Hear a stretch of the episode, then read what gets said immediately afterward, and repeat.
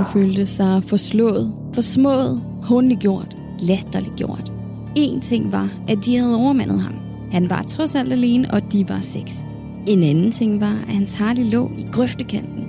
En tredje og næsten uudholdelige ting var, at de havde taget hans kot, hans ære. Nu stod han der midt i kapellet, blottet uden sin vest, og de blodige flænger mindede om, hvad de satans køder havde gjort mod ham. Heldigvis plottede hans brødre en grusom hævn. Vi smadrer dem, råbte den bror. Vi saver deres hænder af, råbte den anden. Med et eller andet hammeren for bordenden, og stillheden fulgte. Præsidenten sagde med en ejhed i stemmen, at der kun var én løsning. Dynamit. Straks blev en bruder sendt ud for at tjekke, hvor mange kilo TNT der var tilbage. De skulle bruge mange kilo. Rigtig mange kilo.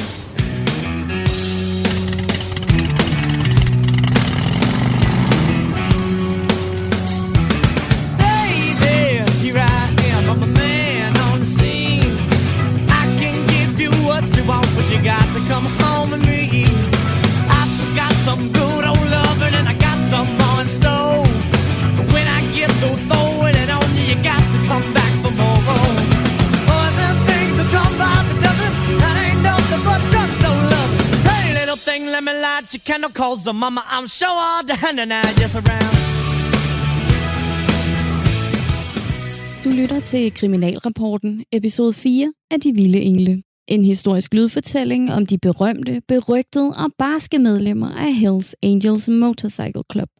Mit navn er Christine Delorang. Jeg er samtidshistoriker, og det er igen min opgave at tage dig med på en chokerende rejse tilbage til den spæde start for de vilde engle og deres motorcykelklub.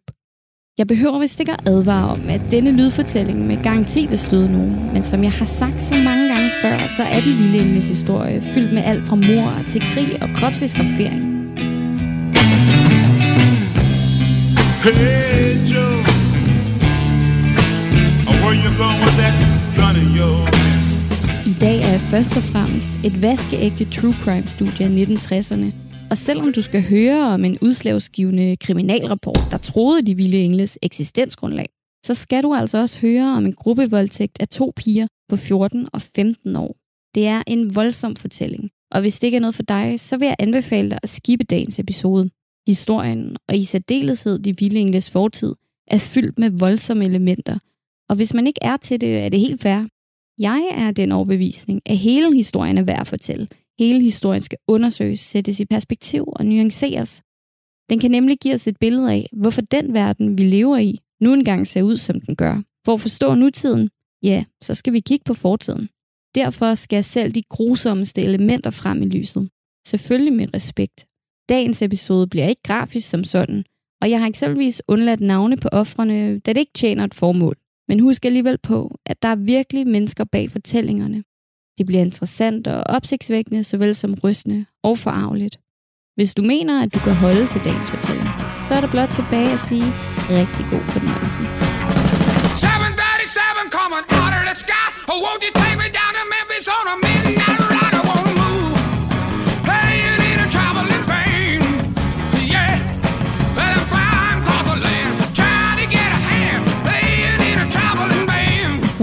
episode, der var dedikeret til de rebelske sjæle, der formede Hells Angels i 50'erne. I den episode stillede vi skarpt på det voldsomme årti. En periode, hvor flere og flere utilpassede unge mænd søgte fællesskaber med ligesindede.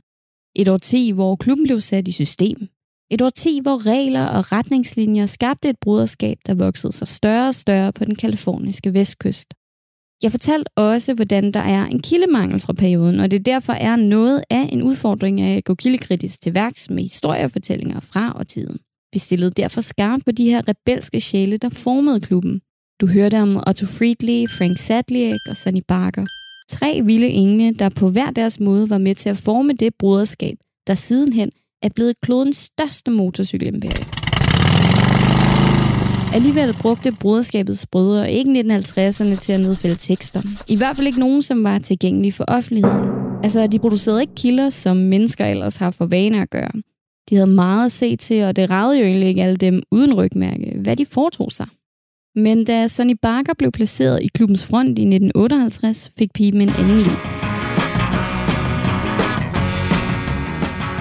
Året efter forstørrede Barker klubbens logo, det her bevingede kranium, som er at finde på medlemmernes rygmærke. På samme måde som Barker fysisk forstørrede logoet, så valgte han også en anden vej for klubben, da han på symbolsk vis forstørrede klubbens synlighed, deres tilstedeværelse.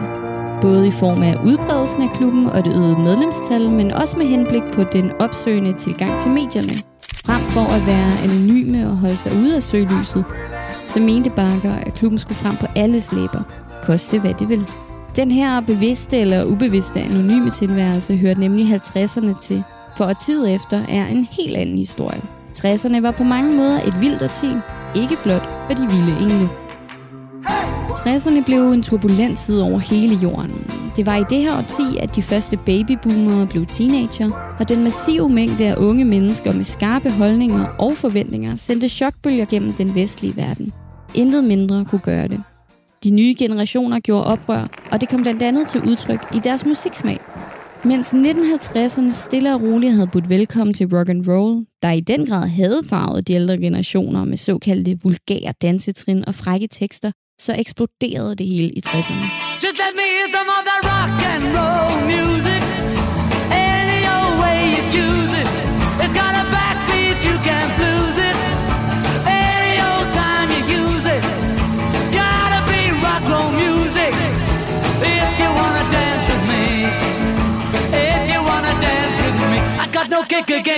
Det høje tempo efterlader de ældre generationer målløse. Det myldrer frem med nye kunstnere, og de store navne kender du sikkert. Rolling Stones, Beatles, The Who, Beach Boys, Jimi Hendrix, Aretha Franklin, Neil Young. Ej, men altså, jeg kunne blive ved. Den nye musik var et brud med samfundet, et brud med de generationer, der havde sat rammerne for babyboomernes hverdag. Babyboomerne voksede op i et, ifølge dem, fælt samfund, som de ønskede at gøre oprør mod. Husk på, at i 60'erne er vi stadig i en efterkrigstid, der faktisk har udviklet sig til en decideret kold krig. I 1961 bygges Berlinmuren, der på foragtelig vis deler Tyskland i øst og vest. Deler verden i øst og vest. Vi får USA på den ene side, og Sovjetunionen på den anden side. Det er en tid præget af fredsmarscher. Ja, ja,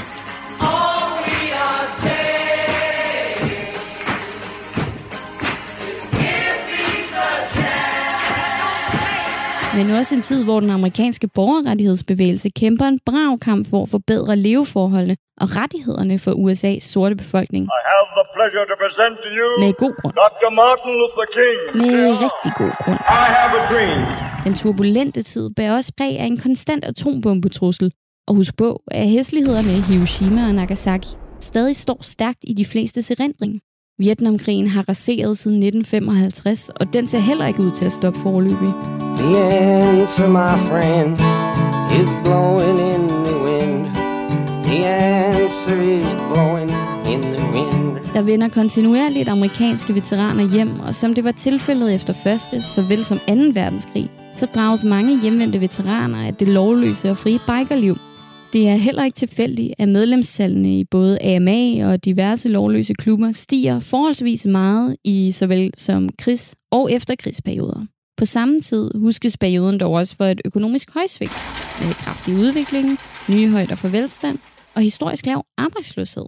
Disse opsving var i midlertid ikke alle og Som samfundsudstøtte kæmpede de vilde engle fortsat med at leve et liv på kanten af loven og i samfundets nederste grupper. Mens levestandarden i form af gode boliger, smarte biler og udlandsrejser blev en realitet for mange, så tydede de lovløse bikere stadig til det barske liv på de åbne landeveje. Just about a year ago,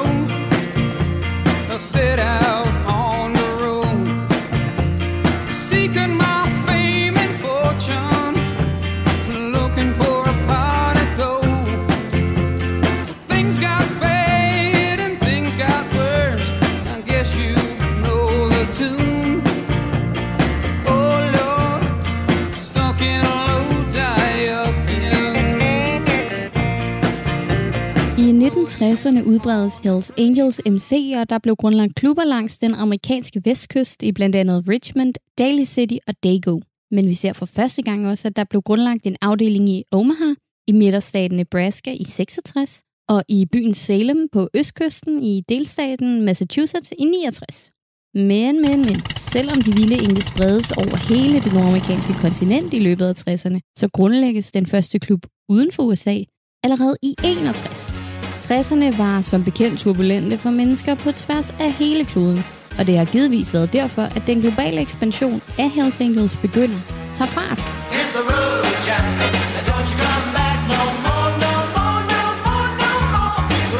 I 1961 grundlægges den første afdeling i New Zealand, i Auckland. Og det kan virkelig, ja, besønderligt. Hvorfor lige der? Jo, ser du, under 2. verdenskrig sendte New Zealand, som så mange andre, en hel del mænd i krig. Og efter krigen opstod der de her bander, fællesskaber, om man vil, som ikke passede ind i det etablerede samfund, præcis som det var tilfældet med USA.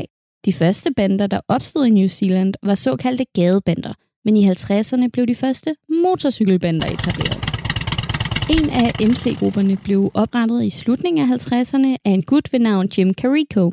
Vi ved ikke så meget om den spæde start i Auckland, men vi ved, er ingen ringer end Frank Sadliek sørgede for, at gruppen blev patchet ind som fuldbyrdet Hells Angels afdeling i 61.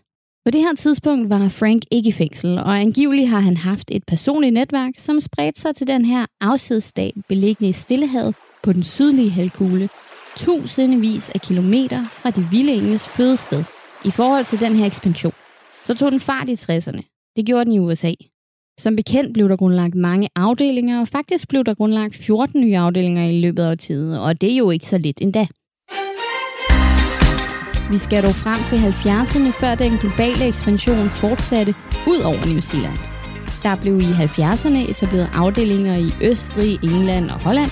De vilde engle indtog det europæiske kontinent, og det skal du nok høre mere om senere. Men vi er altså ikke færdige med at snakke om 60'erne. Tværtimod. Det er nok, hvis jeg skal være helt ærlig, mit absolute yndlingssorti, når det kommer til de vilde engle.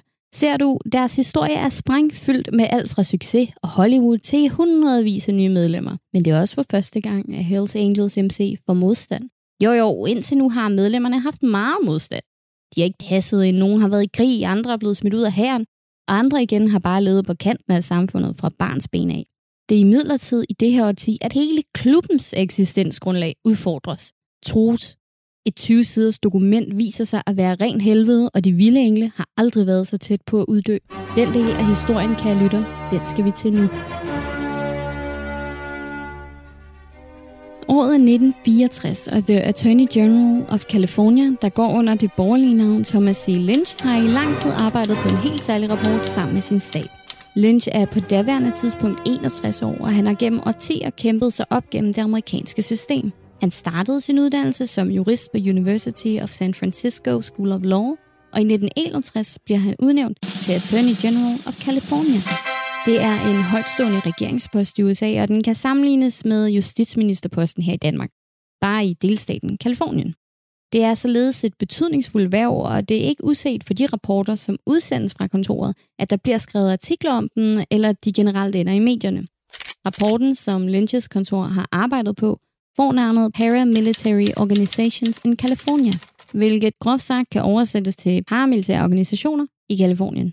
For Lynch-rapporten galt det, at den blev udarbejdet i starten af 60'erne, og da den var færdig, blev den videregivet til den kaliforniske senator J. Eugene McAteer i 1964. Rapporten tegner et skræmmebillede af bandemiljøet i Kalifornien, som Lynch mere eller mindre mener, at der skal handles på. De skal stoppes, og det skal være lige On this side of the law, on that side of the law. Who is right, who is wrong, who is for and who's against the law. Lynch og hans stab har beskæftiget sig med flere grupper, men Hells Angels MC nævnes ved navn, og det er tydeligt, at de vilde engle menes at udgøre en reel trussel mod den amerikanske delstat. Ja, faktisk mod alle de forenede stater. Lynch's kontor har fuldt udviklingen og ekspansionen af de her uautoriserede lovløse grupper, og de betragtes som en risiko mod det etablerede samfund. Formålet med rapporten er at få etableret rammerne for et nyt lovgrundlag, hvor medlemmerne af disse grupperinger kan straffes. Der er, ifølge Lynch, et tydeligt behov for en ny strafferet, da den hidtidige ikke har formået at udrydde, ej heller bremse udviklingen af de lovløse grupper. Lynch kalder dem, som den officielle titel på rapporten angiver, for paramilitære organisationer. Med paramilitære organisationer forstås, at der er tale om enheder, som ikke er underlagt militærkontrol, men som har en form for uddannelse og udrustning, der minder om den, vi kender fra militæret. Ordet stammer af det græske para, der betyder ved siden af, og miles, der betyder soldat. Altså soldater, der er ved siden af. Og den del må man give Lynch, at ham og hans stab havde fanget. Gennem historien kender man på dette tidspunkt til flere forskellige paramilitære grupperinger, men til fælles for dem er, at de har haft en eller anden politisk agenda. Et ønske om at vælte en regering eller en statsreligion. Men det skræmmende ved de nye paramilitære organisationer er, at man simpelthen ikke kan gennemskue, hvad de vil, ja, udover at skabe et kaos. Det er i sandhed uhyggeligt at have en fjende, man betragter som alt ødelæggende, destruktiv. I 1965 offentliggøres rapporten, og her får den det mere mundrette navn The Lynch Report. Det er et 20-siders langt dokument, og det tiltrækker sig hurtigt mediernes opmærksomhed. Og før de ved af det, er de vilde engle havnet på alle slæber på tværs af det nordamerikanske kontinent. I 1947 blev forsiden af dagsaviserne ryddet for bikerne og historierne om urolighederne i Hollister. Nu, efter 20 år, er bikerne igen på alle slæber. Og der er ikke sket så lidt endda. Hells Angels Motorcycle Club er blevet spredt med næsten 100 medlemmer og fordelt i hele USA og så langt væk som i Auckland, New Zealand. Selvom de vilde engle i starten gik stille med dørene, så har ekspansionen fanget myndighedernes øjne. I rapporten stod der blandt andet, at de paramilitære organisationer truer freden og friheden i samfundet, at organisationerne omfavner vold og voldsomme politiske doktriner, og at de desuden har mistet troen på systemet. Jeg læser lige et par linjer højt, og så kan du selv høre, hvor alvorlig bikertruslen blev taget. The report clearly shows the threat to the peace and security of our state, which is posed by the existence of these groups. They embrace violent racial and political doctrines. They have lost faith in our system of government. Grunden til, at man frygtede dem så meget, var, at de paramilitære organisationer ikke blot udgjorde en lokal trussel, men nærmere en national trussel. Der var jo tale om organiseringer af mænd, der kendte til militæret, måske endda havde uddannelse fra militæret. De havde adgang til våben. Altså ikke bare håndvåben, du ved. Og de var ikke lige til at skræmme med fængsel. Hvis et medlem rød i fængsel, så fik man bare et æresmærke, og husk på, at der jo også var organiseringer af fællesskaberne bag trammerne. Og hvis det våben, man har af fængselsstraf, så er det jo rigtig ærgerligt, hvis det ikke afskrækker. Early one morning while making the round I took a shot of cocaine and I shot my woman down I went right home and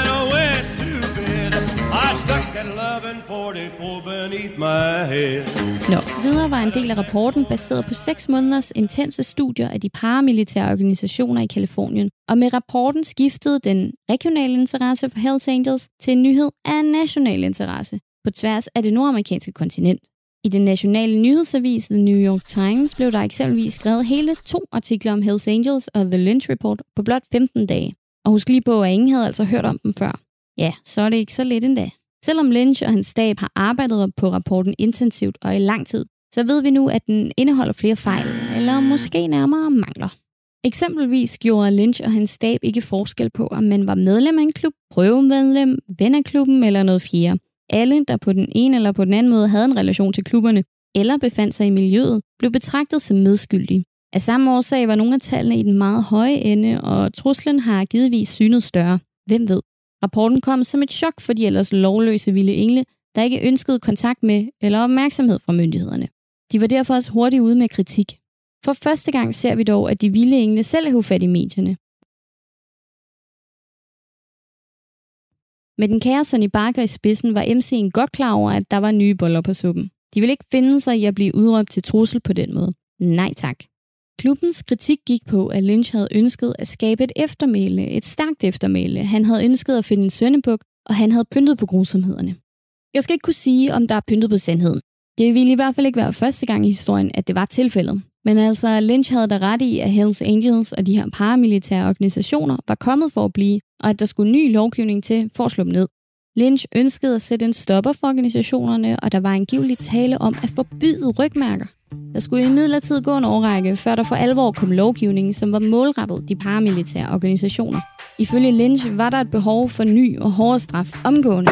Specifikt udgjorde Hells Angels en trussel, da der i rapporten blandt andet blev henvist til The Labor Day Incident. En horribel sag, som du skal høre om nu. Jeg vil dog lige for god ordens skyld sige, at hvis i dag ikke er dagen, hvor du skal høre om en voldsom gruppevoldtægt, så skal du stoppe afsnittet nu. Consider yourself a warned. Pressure!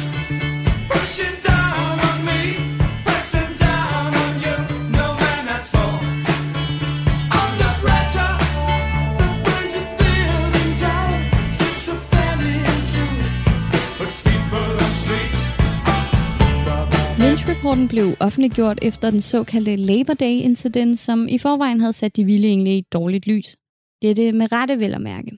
Ser du Labor Day er en amerikansk mærkedag til ære for den amerikanske arbejderbevægelse og de amerikanske arbejdere. Den er til ære for deres bidrag til opbygningen af det amerikanske samfund, og den falder den første mandag i september. Det er en national fridag, og weekenden inden bliver kaldt for Labor Day Weekend.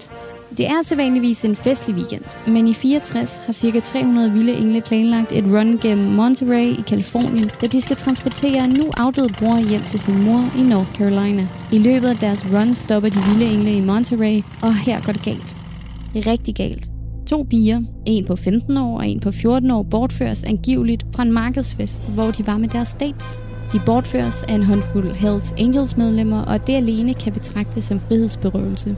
Videre så udsættes de to piger på skift for voldtægt, og som om det ikke var nok, gruppevoldtægt. Flere ting ved sagen chokerede såvel lokalsamfundet som delstaten. Selvfølgelig er en voldtægt en modbydelig forbrydelse, men i retssagen blev der lagt vægt på pigernes unge alder. Frihedsberøvelsen, altså de blev jo bortført og ført til en ny lokation, hvor de blev voldtaget. Og sidst antallet af mænd, der forgreb sig på de to unge piger. Fire mænd anklages for voldtægten, men der går ikke engang en måned, før anklagerne den 25. september blev afvist på grund af utilstrækkelige beviser. De fire medlemmer benægter pure og hyrede en vældig dygtig advokat, men de blev bortvist fra byen og bedt om aldrig at komme igen, som i aldrig nogensinde. For byboerne herskede der ingen tvivl om, hvem der havde begået voldtægterne, og det var redselsfuldt, at de anklagede engle slap uden dom, uden konsekvenser. Den voldsomme hændelse sendte chokbølger gennem den amerikanske vestkyst, og den blev anledning til, at flere myndigheder begyndte at sætte to og to sammen. Se på det større billede. Man gik fra at se på individer, der begik kriminelle handlinger, til at se på fællesskaber og såkaldt organiseret kriminalitet. Her var tale om overfald, røveri, dokumentfalds, bilsøveri og handel, samt transport af våben og stoffer. Alvorlige forseelser ikke desto mindre. Alligevel var det voldtægterne, som bekymrede lokalsamfundene. Hvor de vilde engle tidligere havde været kendt for smugling af våben eller narkotika på tværs af landegrænser, så var de vilde engle og deres angivelige modbydelige handlinger pludselig blevet mere konkrete. Eller deres handlinger var måske nærmere blevet mere konkrete at forholde sig til. Smugling var lidt abstrakt for den enkelte, og de skød jo ikke, eller solgte stofferne. Forstå mig ret. En forbrydelse er en forbrydelse, men de milde engle var indtil nu en mellemmand, som ikke tiltrak sig alt for meget opmærksomhed. Men de her mere konkrete forbrydelser mod civile individer, som overgreb og voldtægt jo er, ja, så blev de med det samme en trussel for den almindelige kvinde og mænd. De fire vilde engle blev ikke dømt for gruppevoldtægterne, men hele klubbens ry blev mærket. Garanteret med rette, hvis du spørger mig. There is a house in New Orleans. They call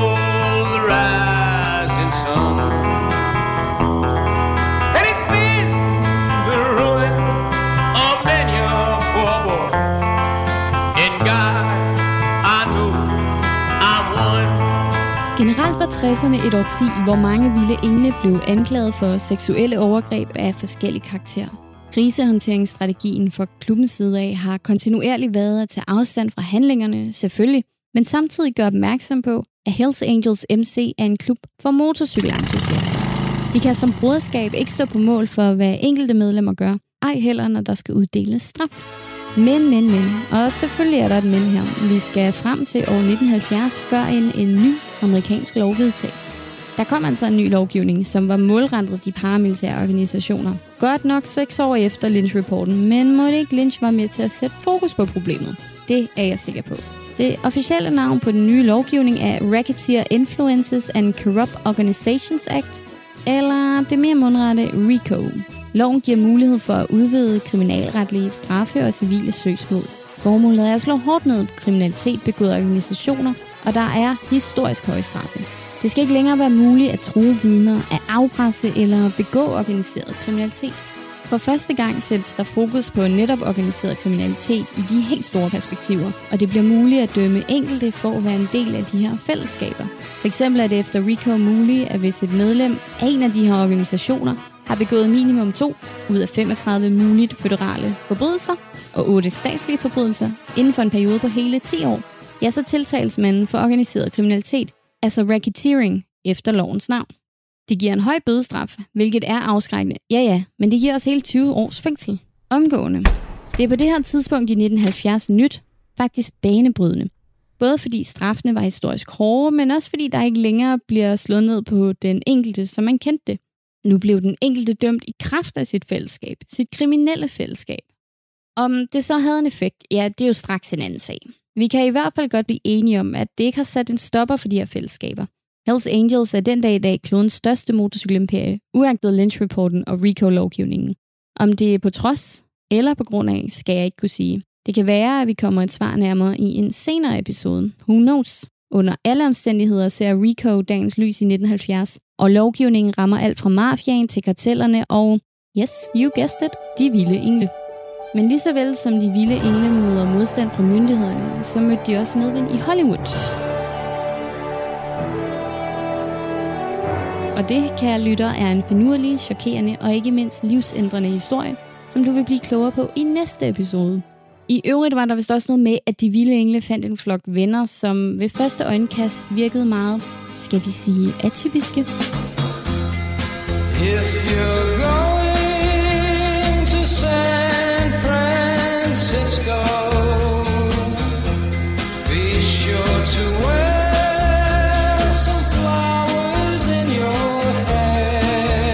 desto mindre havde de en del til fælles, de vilde engle og de vilde hippier, og det skal vi nok snakke mere om i næste episode. Vi er nemlig desværre nået til vejs ende, i hvert fald for nu. Indtil næste episode udkommer, kan du besøge podcastens Instagram, hvor jeg løbende deler billeder, info om særepisoder og andet specielt materiale, der ikke gør sig nær lige så godt på lyd. Du kan også altid skrive til mig, hvis du har spørgsmål, ris eller ros. Jeg vil gerne høre det hele. Mit navn er Christine Delorang. Tak fordi du lyttede med. Thank you.